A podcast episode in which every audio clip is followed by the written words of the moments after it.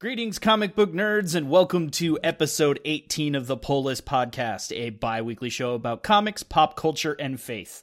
My name is Chris Poirier, and with me, as always, the one, the only, and I finally get to say this, Hector, as seen on DC Universe's The Swamp Thing, episode number four, Mirai. Hey everybody! It's about time that we had a an anime, an anime intro. Like, Oh, yes. you know, you know, I want I want an anime intro. I want the like weird pop song that doesn't actually have any relevance and in a completely different language, where people can just picture us statuesquely staring off into a sunset. You know, I'm ready for that I mean, intro. that seems.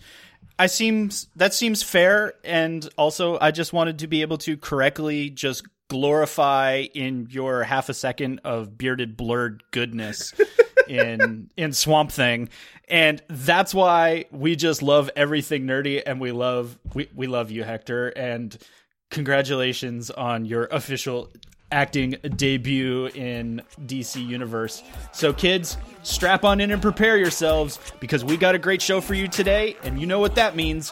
We've got Comic Sign. Ah, The word out. Get ready for the nerd out. So, on today's episode of The Pull List, we've got quite a show for you. We're going to hit the latest news. We're going to talk about DC Comics' recent imprint realignment. Super exciting stuff here in the industry. I know it sounds that way, but you know. But specifically, a little bit about DC Black Label and some of the other things that are coming up. And all that, plus those awesome, awesome fresh comic book reads that are in our polls and in yours from the last two week two weeks. See, I can speak. I hate it when that happens, don't you? But this is Doesn't the to Pull. List podcast. Yeah, it happens to the best of us. And we are truly excited to bring you the comic news for the week. So, really, Hector, you know, starting right off the top, and we're going to talk about it a little bit more later, but the thing that jumped out to me this week was that DC announced that they were going to shutter the imprint at Vertigo after about 25 years. And kind of part of that whole thing was a consolidation of their comic book line. And we don't want to waste it all here, you know, literally, as we say here. And all across the Love Thy Nerd podcast network. Uh, we're going to save it for the podcast a little later, but but we're on the just- podcast, Chris. we're I know, but it's going to be later. So this is just the reminder that a really important conversation is going to come later. But this is where Chris is just going to wallow in sadness a little bit and we need a moment of silence for the imprint that was formerly known as Vertigo and the home of such wonderful things as Preacher, as Transmet, um, so many things, uh, Hellblazer, and Dude, just that I, kind I mean, of that's the thing. Like, okay, I know we're gonna, I know we're saving it for the podcast, right. I don't care. Oh no! Um, I appreciate the things that Vertigo makes, or has made in the past. They've made some iconic things, but dude, I don't know the last Vertigo thing I'm buying. Uh, Deathbed. Huh? Deathbed. Did you read Deathbed? Josh- No. Joshua Williamson. Oh Uh-uh. yeah.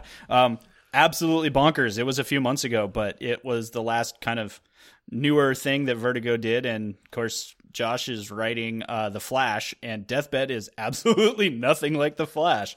So it's kind of what happens when you know writers get to explore the other half and get a little more of a comfortable place for mature things because So he- it was really went Brightburn for the Flash. Uh, no, no, no. It wasn't. He, it was completely unrelated. It's just same writer. Okay. Um, but he did go for the record, I believe, of the most amount of Wang in a comic since Watchmen. Just, just saying. Oh, Yeah, I. It, it surprised me, but so if you're gonna pick up Deathbed, um, definitely not for the kiddies. Just saying. Um, but the thing that surprised me even more in the news is that hits like a lead balloon to a lot of the cult following of Vertigo. And within like 48 hours, if that, DC rolls around and announces a not a new imprint, but is going to have an imprint tag and label on the front of their comics. And that's House Hill Comics, and it's gonna be a horror line, which wouldn't wouldn't that be terrible if they already had a place to do that? What was that called again? Oh, right, Vertigo.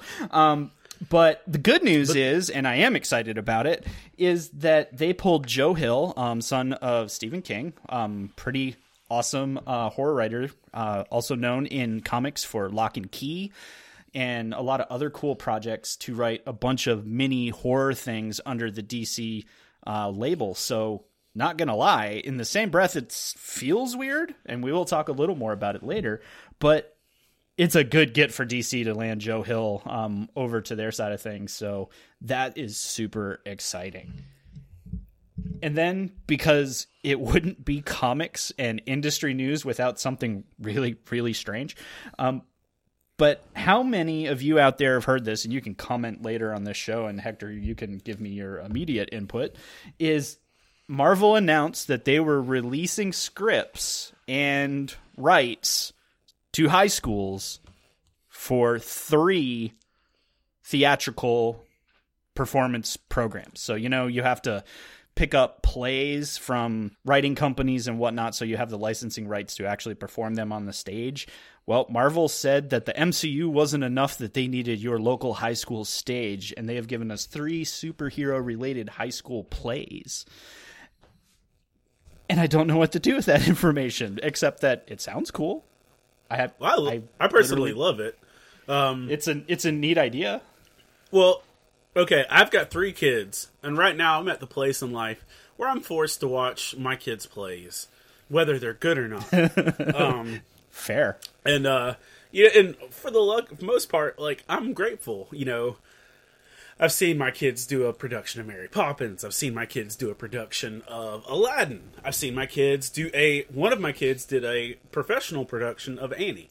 Um, I'm okay Nice. with those, but like I didn't want to have to watch Fiddler on the Roof. Um, I I didn't For the want for the record, I do want to say I've probably seen The Crucible no less than 27 times in my adult life because of high school performances, including the one or two that we did when I was in high school and college. So there's that or same with The Tempest. So yeah, no, a little bit of something different is definitely welcome. Well, dude, I personally did six productions of The Crucible in a four year window. Well, there you go. So- this guy gets it. Um, I am grateful for that to happen because if my kids get to do like a Spider Man or you know just what I don't even know what the the properties are, but like if my kids get to do a superhero thing, awesome. If I get to watch my kid be Winter Soldier, I mean, I can't. There's you're going to bring dads into theater. You're going to bring more kids because listen, if a kid gets to watch a theatrical production in their school of something they already enjoy, you're going to spark the theater program. You're going to help the comic book. I, this is this is a bigger win than DC's Walmart thing. Um, so as No, that's far a really as, like, good point. because you you're going to have the chance to do it because every middle school and high school across this country is doing theater. Throw Marvel into the mix, and you could do some big things. Or you can be like my schools in my area that, you know, or me personally that you know have no regard for the legalities of uh, stage and production. Um, Yup. and they just do what they want anyway because like I totally led a uh, bootleg production of dr horrible and once more with feeling from buffy so you know whatever uh you know we do what we do the theater has no laws um I, I, I believe they actually do, but that, that's okay. the theater has no laws it's the stage okay That's fair. um It's the stage. How, how dare you crush my creativeness? uh, with your legalities and licensing. Um, but no, I think I, I'm actually pr- I'm pretty excited to see this, and I've got a six year old, so I want to I want to see I want to have a Guardians of the Galaxy play by the time this kid's in high school. So Right. what's up? No, I, I, I mean, other than the complete humor of it seeming weird, I think we're both in agreement that it's actually a really creative way to get the content into high schools and possibly hit a new cross section of folks to find interest in what are already really well done created stories. So I'm all about it. It sounds weird, but now I want to see what they got and what they delivered. Think about how many theater nerds, and that's me by the way. I'm not saying that offensively. Think about how many Same theater here. nerds Yep. uh, are into or were into High School Musical and slash or Moulin Rouge and slash or uh, the one that Greatest Showman. You take the you just came at you just came at me. I'm sad, but go on. all right. You think about how many people were into those things, and then you combine that with Marvel. Boom, it's a win. It's a total win. So keep an eye out. Your local high school might be dropping the marquee for some cool superhero stuff. Get your kids involved in local theater. It makes them into awesome people, truly. All the awesomeness. So, I mean, we turned out all right, didn't we? Maybe. um, moving moving right along. Um so says says the my other thing two coming clip on Swamp Thing. Um, Yep. Done. See? IMDb. Fr- From the high school stage to IMDb. Hector is a walking example of comic goodness and theatrical talent. I did. So- I did- will say though, my beard looked good on camera. So cheers. Yeah. No, it was a good look. You done well. Um, so the other thing coming out of Marvel this week, which might be the downer for some folks, is somehow I managed to miss this in the local news for a while, but the current run on Doctor Strange is actually not solicited beyond number 20. So there's only a few more left. And it looks like Doctor Strange is going to sunset for a while, and who knows for how long that's going to be. But so if you've been following Doctor Strange, I guess you you get to wait a while, and you can dig back into the pile of all of Doctor Strange's shenanigans of cross history because Mar- Marvel's not going to give you anything new, at least not beyond August, I believe, right now. So if you're into it, I dig it. Mark Waid's been doing some work on that book, and it's been really great. But I guess it's just got doesn't have the numbers right now. So number 20 is going to be your last chance to see Doctor Strange currently, and we'll see what happens from that point forward. For me, that's kind of there wasn't a super ton of news like last week because last week was like bonkers or the last time we talked. But I think you had one thing that you just wanted to talk about in terms of X Men and Dark Phoenix. So Hector, lay it on us. So, uh, just one of the things that stood out to me most is, uh, you know, everybody had their thoughts on the potential underwhelmingness of X Men Dark Phoenix, and you know, just it's it, it fell in that weird place of you're coming in after the Marvel buyout, knowing that your franchise is dead on arrival. It's a, it's a hard place Yep. to have a successful movie, and uh, Yes. uh, plus, it kind of has felt like the X Men newer generation films have been declining um, steadily. I thought X Men First Class and whatever one immediately followed it were dope. X Men Dark Phoenix had the worst domestic opening of any modern superhero film of a major studio. Um, Oh, filed Like- under awards you don't want to win. Yeah. Now, uh, that's a franchise thing, and I'll, I'll specify some things in a minute. But I mean, that's just its opening weekend, but uh, domestically. But domestically, it ranked at the bottom of the X Men franchise. The entire bottom, the very worst. You're talking about starting out from the original X Men movie all the way, including the Deadpool's, all the way to here. It had the worst domestic movie opening of any of the X Men franchise. If you want to go ahead and lump it into the Marvel franchise, it had the worst domestic movie of any Marvel franchise film. And just for some lovely salt in the wound, it had the worst domestic opening of any DC film either. So, you know, for y'all Oh. that just for just if you just want to, you know, really lay it in there, you know, Green Lantern, um, whatever. Ouch. But- just don't make the suit animated. Uh, but we're in that place where even a juggernaut franchise, which to be fair, the X Men are a juggernaut film franchise, that uh, having a property does not mean a guaranteed success, even in the comic book industry of where we're at. And, you know, they had that. The only film worse on domestic openings of the major franchises was uh the Fantastic Four reboot of 2015.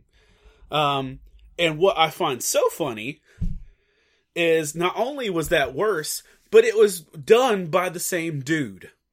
So the same person brought us Oh, no. X Men Last Stand, and then somehow later they let this dude have another crack at a, uh, you know, a Marvel property through Fox, and he gave us Fantastic Four. And after Fantastic Four, they not only let this dude touch another movie in the hero universe, they let him write and direct it.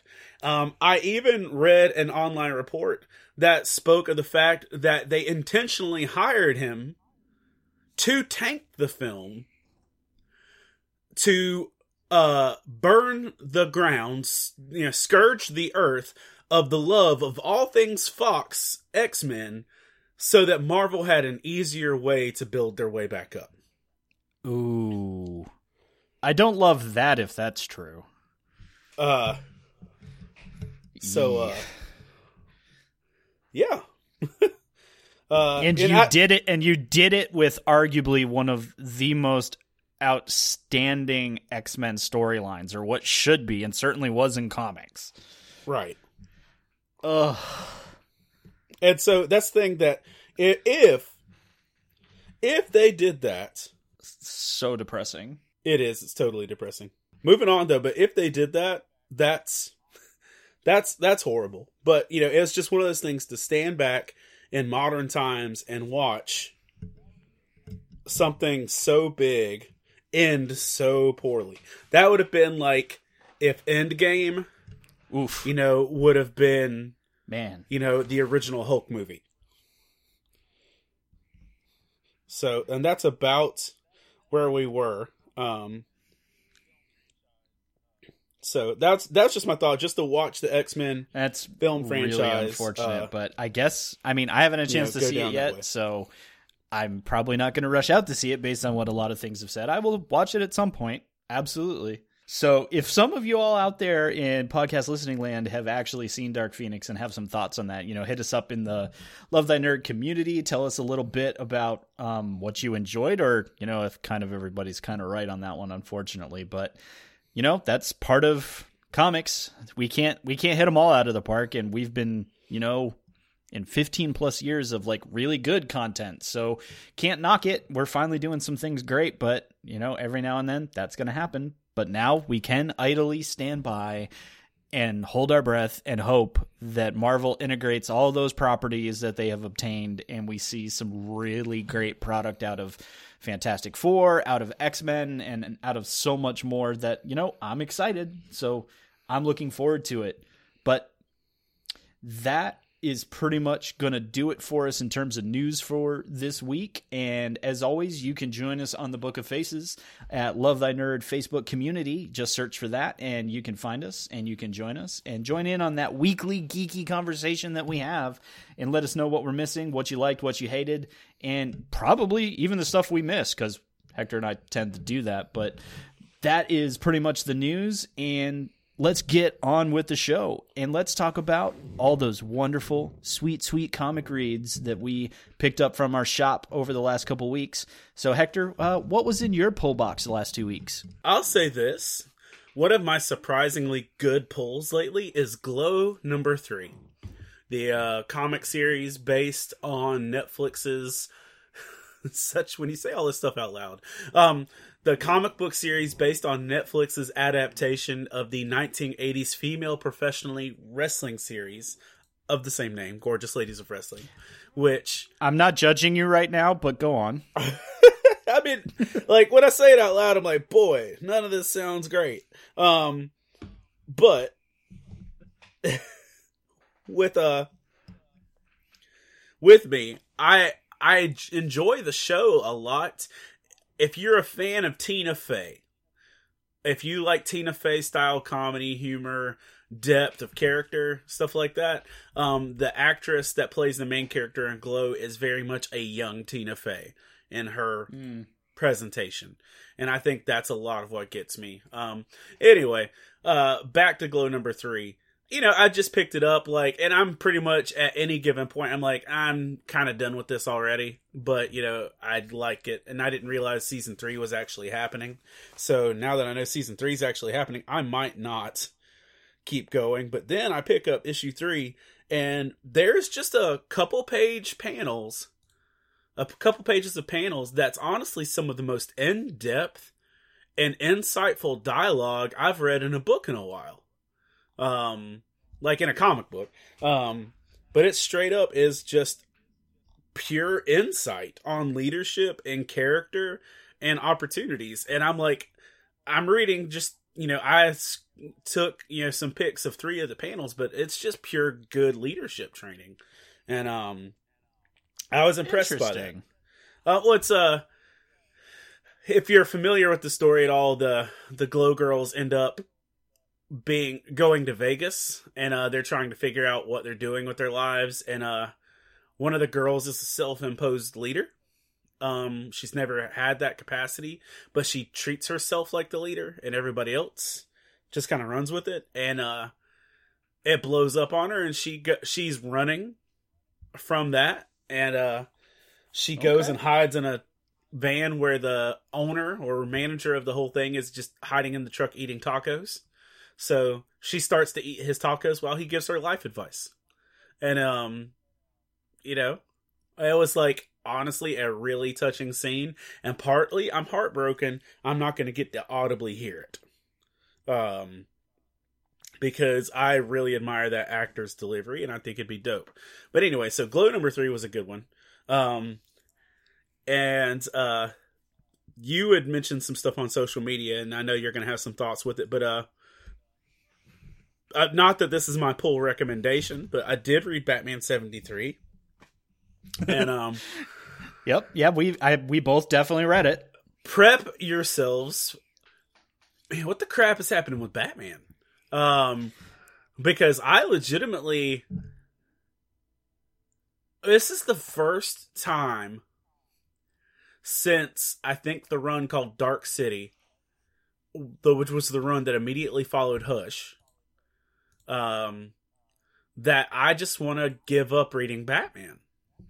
Um, Ooh. and if you've listened to me, you know I'm a DC fanboy. Um, I saw I don't remember who it was, but uh, it was something in the Love Thy Nerd community.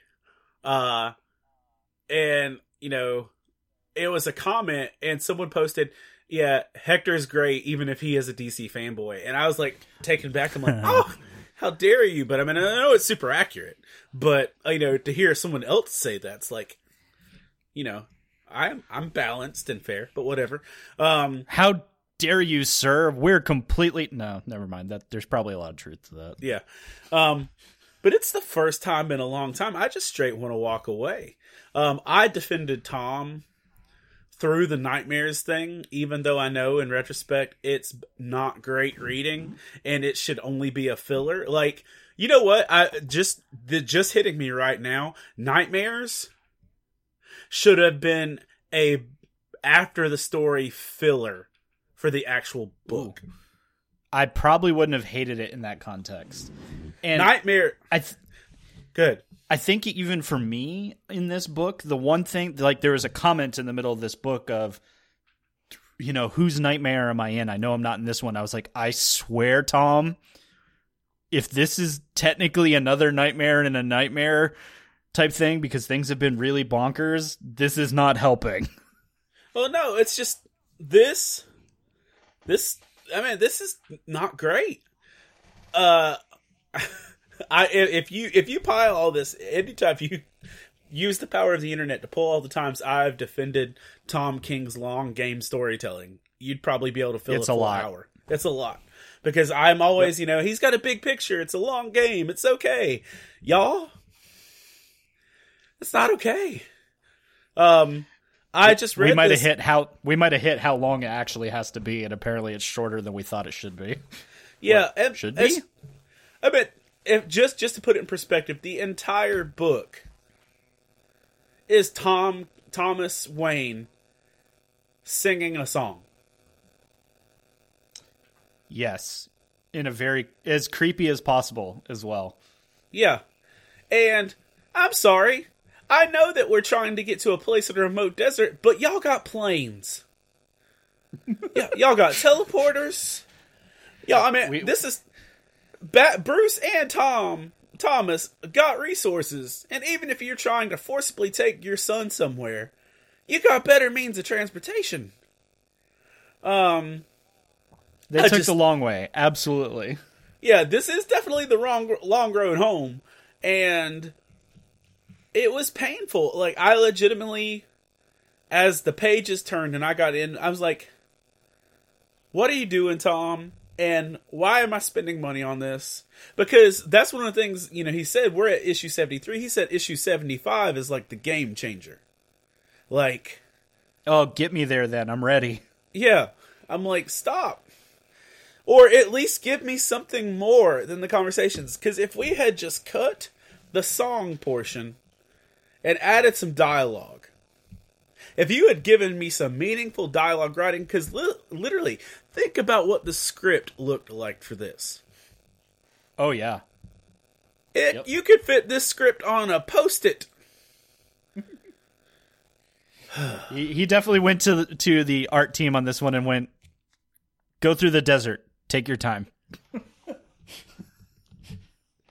oh, and there's a horse. There's a horse. Oh, and I'm dragging a coffin. And I'm not telling you anything more about that family because you're going to need to pick it up. I, Do, this is do we me- not this- tell anything? Because This is this is messed up. Is No, we're we- we're can we- saying that this was this was really difficult, but for the coffin punchline, it's almost worth reading this in some capacity so you can go, okay, no, seriously, what is going on? I, I just want to talk about it, but I understand we're being respectful, but whatever. You get you get one more week, and then maybe we'll talk about the coffin because wow, Well, the next issue will be out by the time we do this. Right? yeah, and it probably will have a lot to do with said coffin. And I'm willing to put everyone on notice now of if you're hearing this conversation now, guaranteed we'll probably be talking about what's in the coffin uh, in the next episode. What's in the box? We What's know in the what box? yeah, What's yeah. in the And- box? No, you're you're good. Let's not, please. No. okay. All right. Okay, we got that out of our system. So, what else did you? What else did you pull? uh Wolverine exit wounds. Um, just a three piece little story on Wolverine.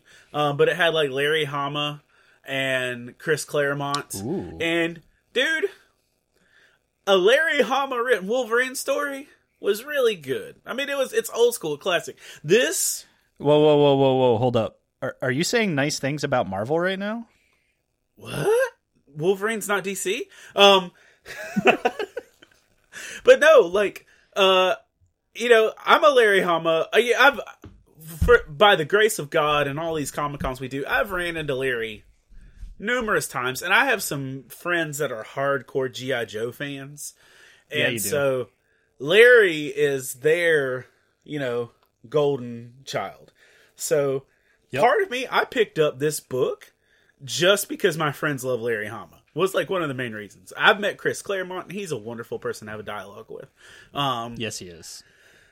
all this said, it was really good classic Wolverine, like early '90s. It felt it felt like, hey, let's have a '90s Wolverine retrospect, um, and also give it some anime vibe.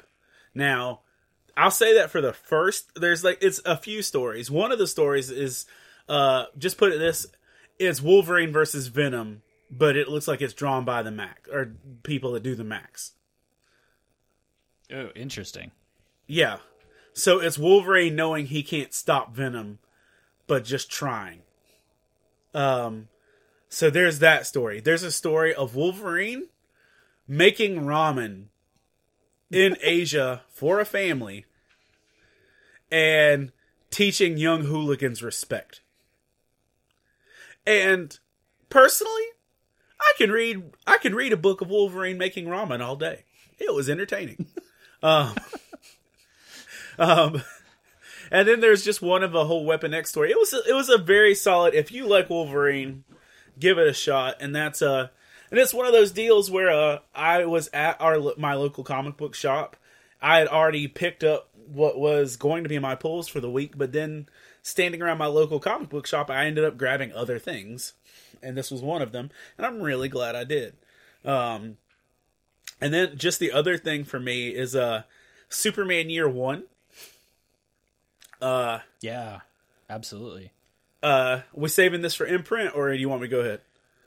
You could do a little bit here because we're going to talk about just its presence in the imprint discussion next. But Uh, yeah, that I mean, even for me, I really enjoyed the story. So I want to hear what you have to say because I know some folks, at least in my circles, didn't love it. And so yeah, what what, Well- what were your thoughts? I enjoyed it. Um, first of all, how are we calling this year one when it takes place over five years or ten years? Two, um, yeah, it's true.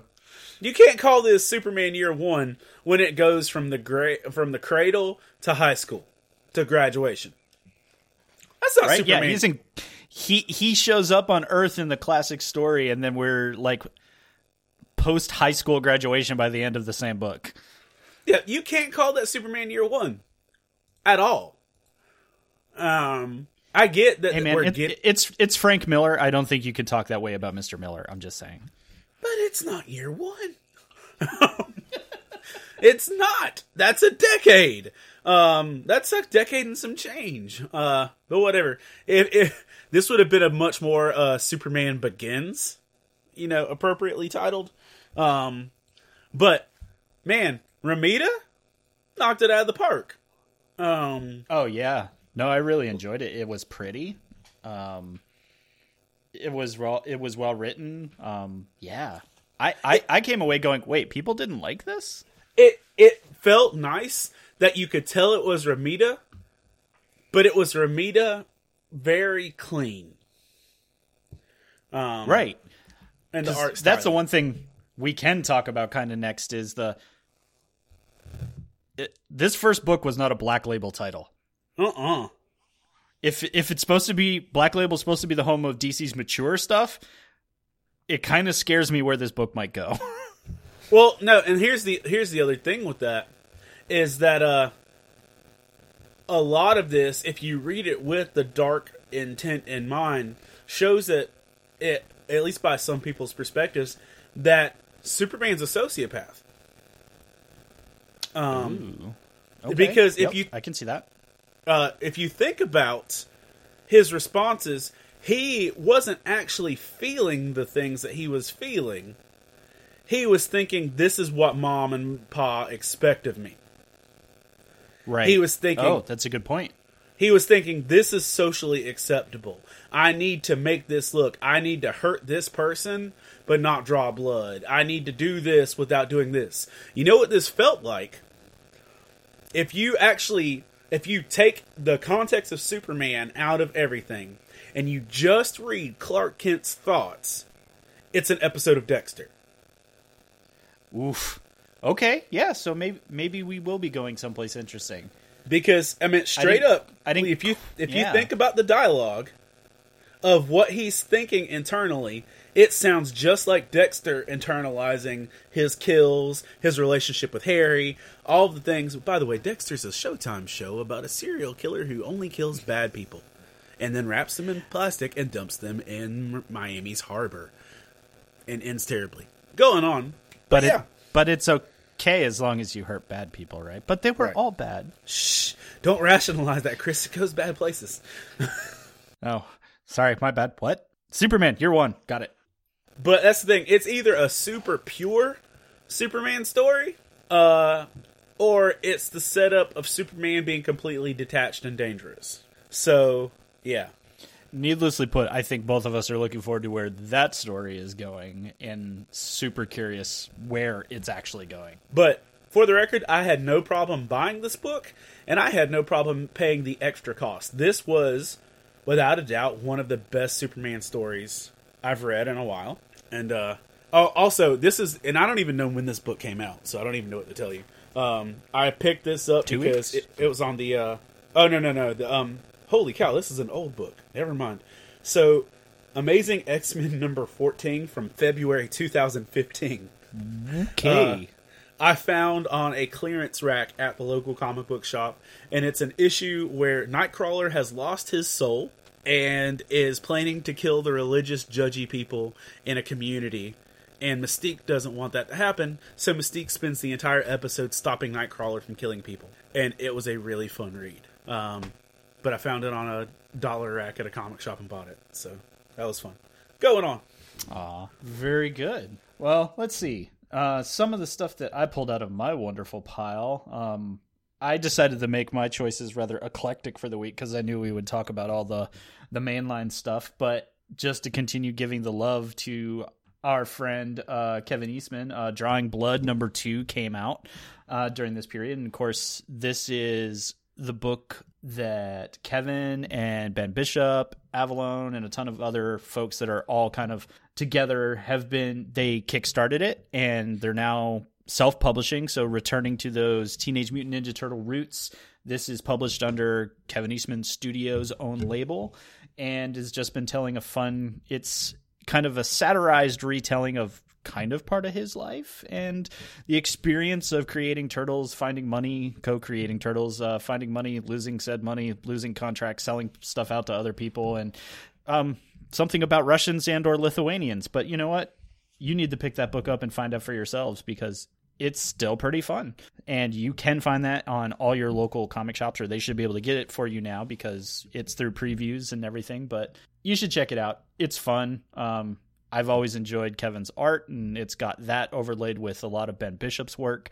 And those two are just doing neat things. So you've heard me mention both of them before. And of course, we've had Kevin here on the show that it's worth checking out their stuff that they do today today because it's fun. Uh, I also picked up. I'm still reading Ascender, which is the natural sequel to the Descender series from uh, Jeff Lemire, and oh man, Dustin Nguyen He- art, man. Woo. yeah, right. It, art. The books are beautiful because of that. But Jeff did it to me again for issue three that came out this week, and it. If some of you follow me on the socials of the medias, you saw me post it, and it's because Descender had a few moments where you literally read it, you put the book down, and go, "No, no, seriously, I'm not crying.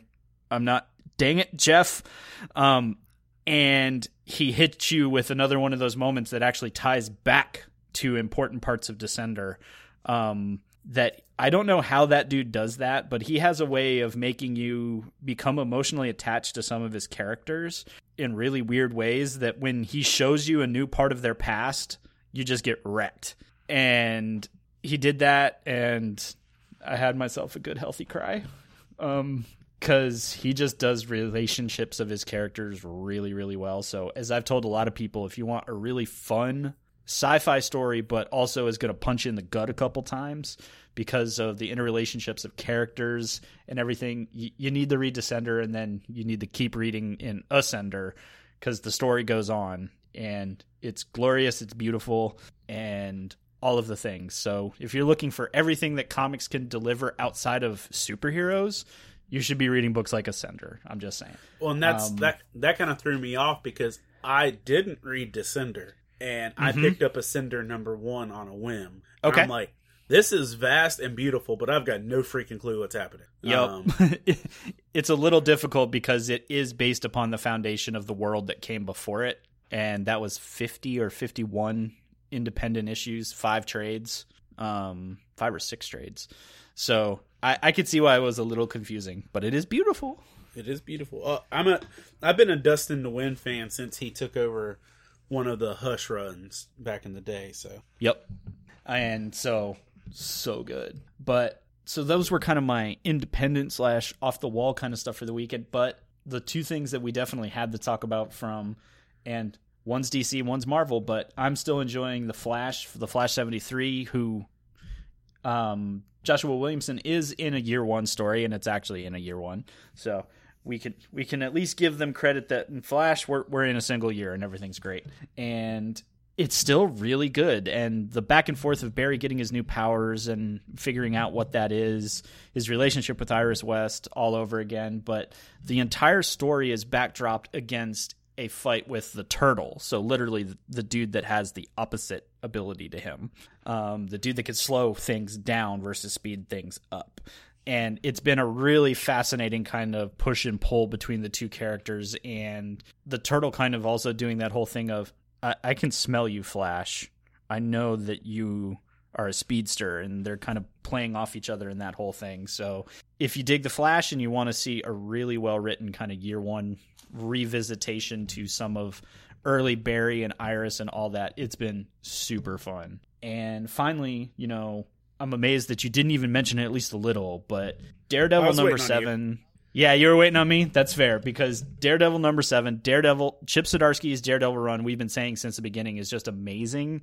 Well, I need to find more adjectives in positive reflect because holy wow! Not only does this book still just like gorgeous, but the entire current arc is you know Daredevil is like hung up the thing and has fallen back on his faith of the I need to figure out how to keep doing good things without being a vigilante and being the guy I used to be because he got pushed so far that he accidentally killed a dude and we've talked about that so that's not a spoiler um, but that the conversation that Chip's been unfolding is very theologically deep um, Oh, there's some And- seriously deep panels just between him and that one sister. the yeah the nun um that so if you're just looking for really solid Daredevil has been one of my favorite Marvel books for a while because it's one of the things that feels like old school Marvel to me.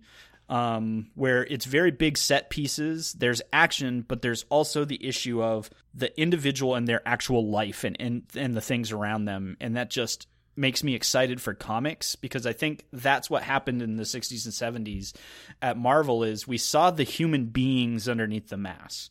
And Chip is just knocking it out of the park in terms of giving us that look of what a superhero in struggle looks like. And it's fascinating and you should be reading that book.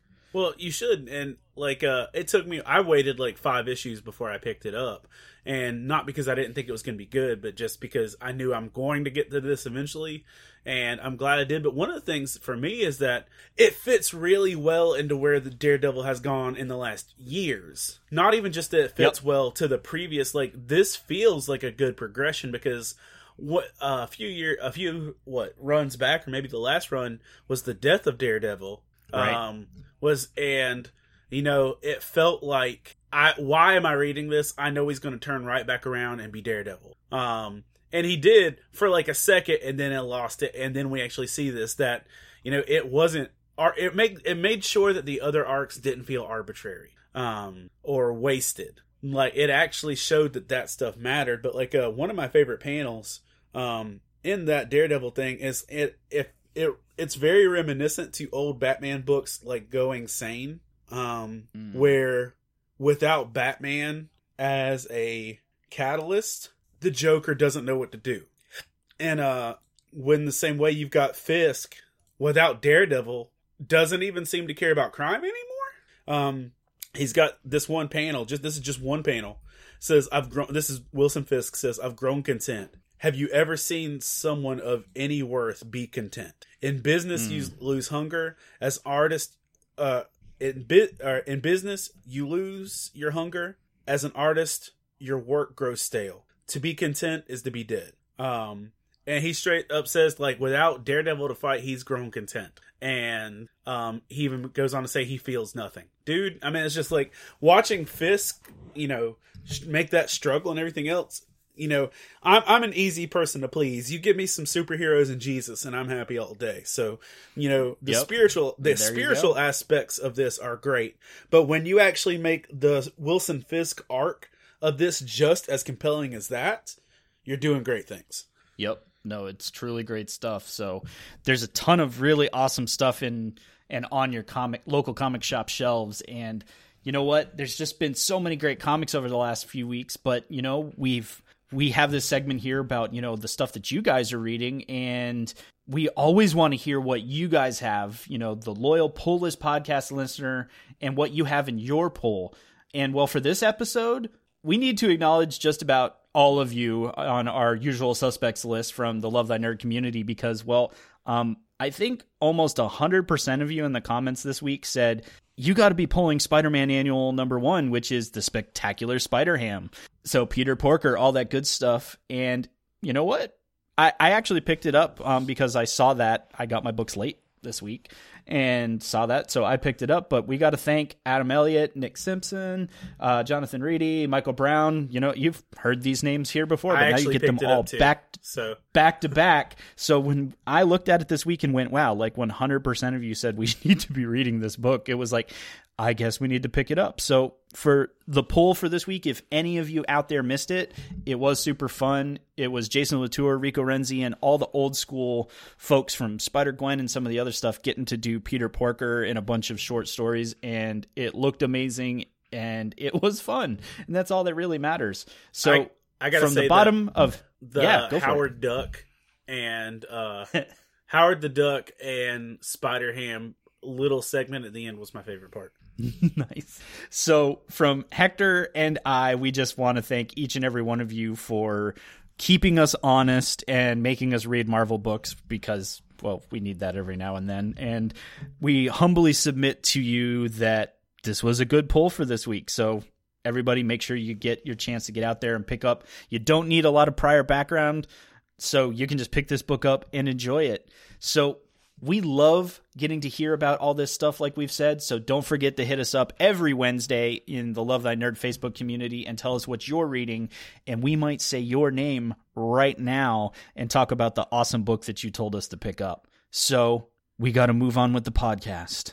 And we got to hit that topic of DC making those big moves that we talked about a little earlier when the show started at the top of the show of making changes to imprints. So DC's basic business philosophy here appears to be that they want everything to hang underneath the DC Comics title, which makes sense. It's DC. Um, but that they were going to do away with Vertigo, which was an existing imprint.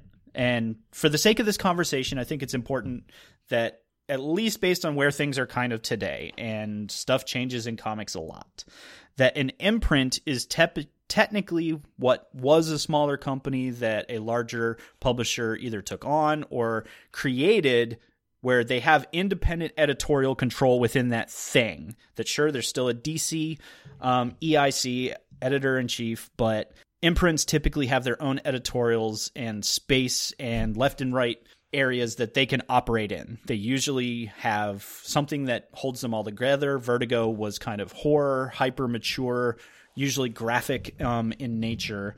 Um, lots of, well, like mystical stuff was present in there as well, which isn't really fair to separate that from regular DC, but kinda. Um, so the idea now is that everything's going to hang under main DC and main DC editorial, but with individual silos or labels that identify different age groups that that was what they wanted to do was everything's going to be dc but we now want to say very clearly black label is our adult mature line. So not for the kiddies. Regular dc universe stuff and dc comics are going to be just like they've been um, but usually sit in that teen teen plus. And then they were going to relabel some stuff for young adults and teens and for the kiddos. So part of that makes a ton of sense. Um, but then in the same breath, like we were talking about earlier, they then introduce Hill House Comics, which feels a lot like an imprint. Uh, Young Animal has not been mentioned at all in all of this, and they are an imprint um, headed by Gerard Way and the group over there. And in fact, Young Animal's new slate of comics start coming out next week. So, to say the very least, it's a little confusing uh, what they're ultimately up to, but it's something that we just kind of wanted to get a talk about. And Hector, you you rained on my parade and said you're not going to miss Vertigo, and I'm sorry for you and all of the wonderful comics that have clearly hurt you. But tell me kind of what, what you're seeing in, in all of this and uh, what you think about what they're doing and does it make sense? Is it confusing? I mean, it's comics; it's always going to be confusing, right? Well, to me, just just as a you know, looking at from where I stand as an individual reader, as a parent, things like that, um, I don't even. I think Vertigo had gotten to the place that it had become the odd duck that unless you were specifically looking for a Vertigo title, you wouldn't even be considering it. Um, you just picture your average comic book shop. You walk in, you go to the new release section, you go to the Marvel section, the DC section, the indie section, whatever. You pretty much know what you're looking for. Vertigo has was in this place in my perspective, that they weren't likely to just be garnering new people. Um, that they they weren't poised to reproduce. That You may put- be fair. You put everything under a DC label. If you put everything under a DC label and clump it all together, you're at least lumping it in the same bubble with Batman and Superman and the stuff that people are going to naturally gravitate to. So, No, it's an interesting point, and maybe maybe part of the experiment that probably makes some sense is uh, not a ton of new stuff came out under Vertigo, but um, like we mentioned, Deathbed definitely was. But the most recent stuff is the reintroduction of Sandman Universe and Gaiman's stuff that was new product underneath the old Sandman lines. You know, Lucifer came back, Dreaming, and lots of other stuff. Carried the Vertigo label because that's where Sandman originally came from. But yeah, I would say that not necessarily from when I was in the shop day to day, it wasn't usually new people looking for that. It was the people that had already fallen in love with it and were looking for it. So maybe, maybe you've got a little something going on there. well, mean, think about it. The only Vertigo titles the average non Uber nerd can crank out are the things that have already been incorporated into DC. Watchmen, And uh, yep, V for Watchmen's Vendetta, regular. huh? Mm-hmm. Yep. Nope, that's a good point. Actually, I'm not sure. Right, Was am I wrong? Watchmen originally. I'm trying to think. I actually want to double check Watchmen. I don't know if that was Vertigo. It might not have been, but like V for Vendetta was. Yes, absolutely. I mean, and it's those it, it's those books that are, you know, the darker DC books that people still recognize as DC books, even though they're Vertigo. Right. And yeah, and DC for Watchmen it was DC regular. It would have Okay. made sense cuz Alan Moore did a bunch of stuff under the Vertigo line. Um and they did reintegrate Hellblazer, um, John Constantine into the regular line, and he, Hellblazer was part of uh, Rebirth before it got canceled. Um, so yeah, there's there's something to be said for that. I, I think the only thing that sticks out to me is some of the heritage of being off the wall that was Vertigo is a thing that kind of bums me out personally, and maybe it doesn't matter in the long run of retail and everything that something that I'm just longing for goes away. That's fair. But in announcing, to me, it's I usually look at the comic book publishers and go, "Why are you doing the things that you're doing?" And the articles where they said that they kind of buried that Vertigo was going to go away as well, as it was kind of an underpoint. Uh, was we're doing away with imprints, except they still have them, just no more Vertigo. And it's a strange message to give to a handful of your fans. That granted, it's probably not the f- a group of fans that's going to bury the company, but you did basically say, yeah, Vertigo's kind of been nothing but trouble, but we're going to keep paying Gerard Way for Young An- Animal, even though unfortunately a lot of those books ended up being late and they had to restart the line twice in the first two years, which most people didn't notice as well um, because of that. And we're about to see the next relaunch, but those aren't DC books; those are Young Animal books. Um, so it's just confusing marketing to me in a bit. Maybe that's me being over semantic in the place, but it's always just fascinating to me to see things like that and see what makes those decisions drive the industry. Is it creatives that are driving it, or is it executives looking at bottom lines? And somewhere in the middle is what the comic book industry should be, I think. Well, for me personally, it's- I it's this is what I would have done if if you had given me the option of doing this.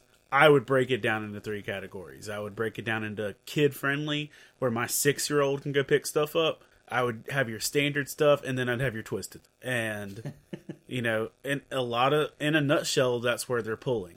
But then again, like how we looked at, obviously we've only seen one book of Superman year one, but uh, you know, it doesn't quite fit like it feels in that one. It feels like it could be your standard stuff. Um, and then you look at things like uh, Batman White Knight. You know that got retroactively added to Black Label, but then again, that also doesn't feel like uh, it belongs in that place. Yeah, a conversation that actually popped up at my local comic shop was a bunch of old school folks kind of having the conversation of, you know what, just bring Elseworlds back. At least a good chunk of DC fans know what that means, and you seem to have a bunch of stuff that would fit under that particular label. And yeah, it, it's just interesting to see the back and forth of the comic book industry doing these weird things. Of n- none of this is really new. It's just we always call it something different, and I don't know.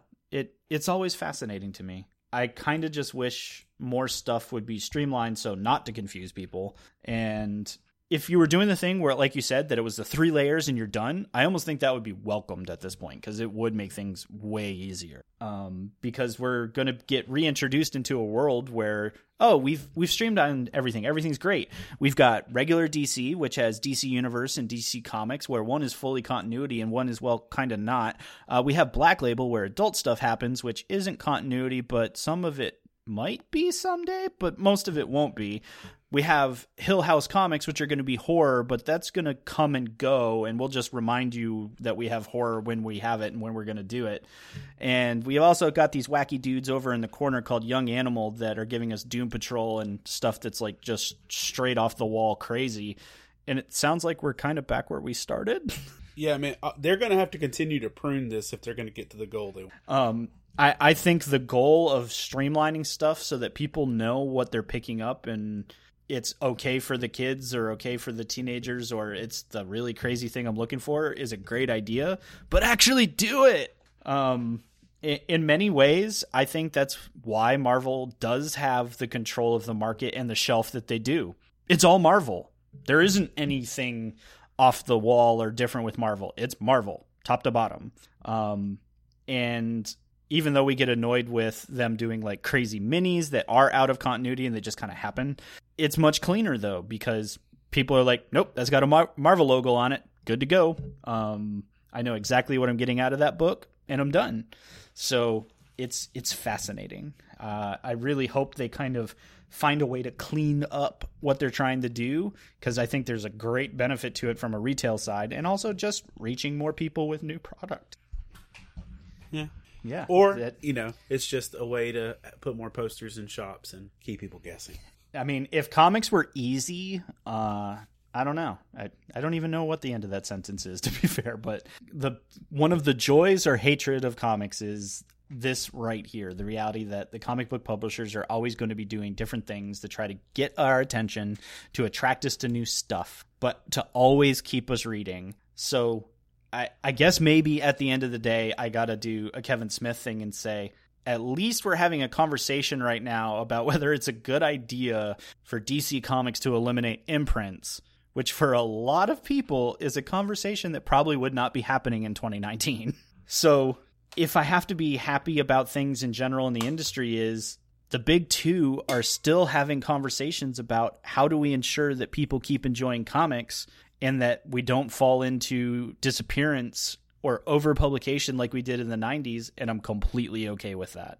That at least these conversations are being had and new outlets for creatives are being provided. I mean, it's they're not they're not okay being complacent or just giving us what they thought. I mean, I've appreciated that as even as far as like you know, New Fifty Two, Rebirth, these things of like clear restarts, clear cut guidelines of this is where we are. It's nice.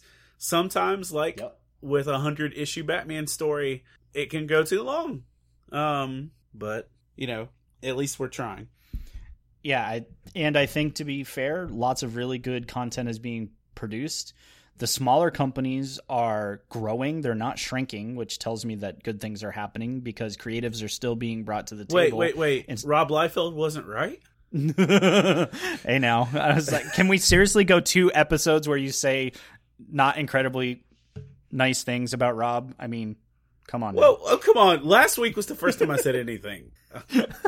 Ever. I said two episodes in a row. You Oh, said the man can't draw feet. That's not fair. Uh, no, Bro, that's factual. that's not a Hector opinion. That's not even salt. That's like yeah. that's that's fact. Yeah, if you still haven't looked that up, you probably should. But you, you know, nope. Uh, I I think it's a great thing that we we're seeing in comics in general, and I I do mourn the loss of Vertigo um, personally, and I know that some of y'all are gonna raise your candles up with me.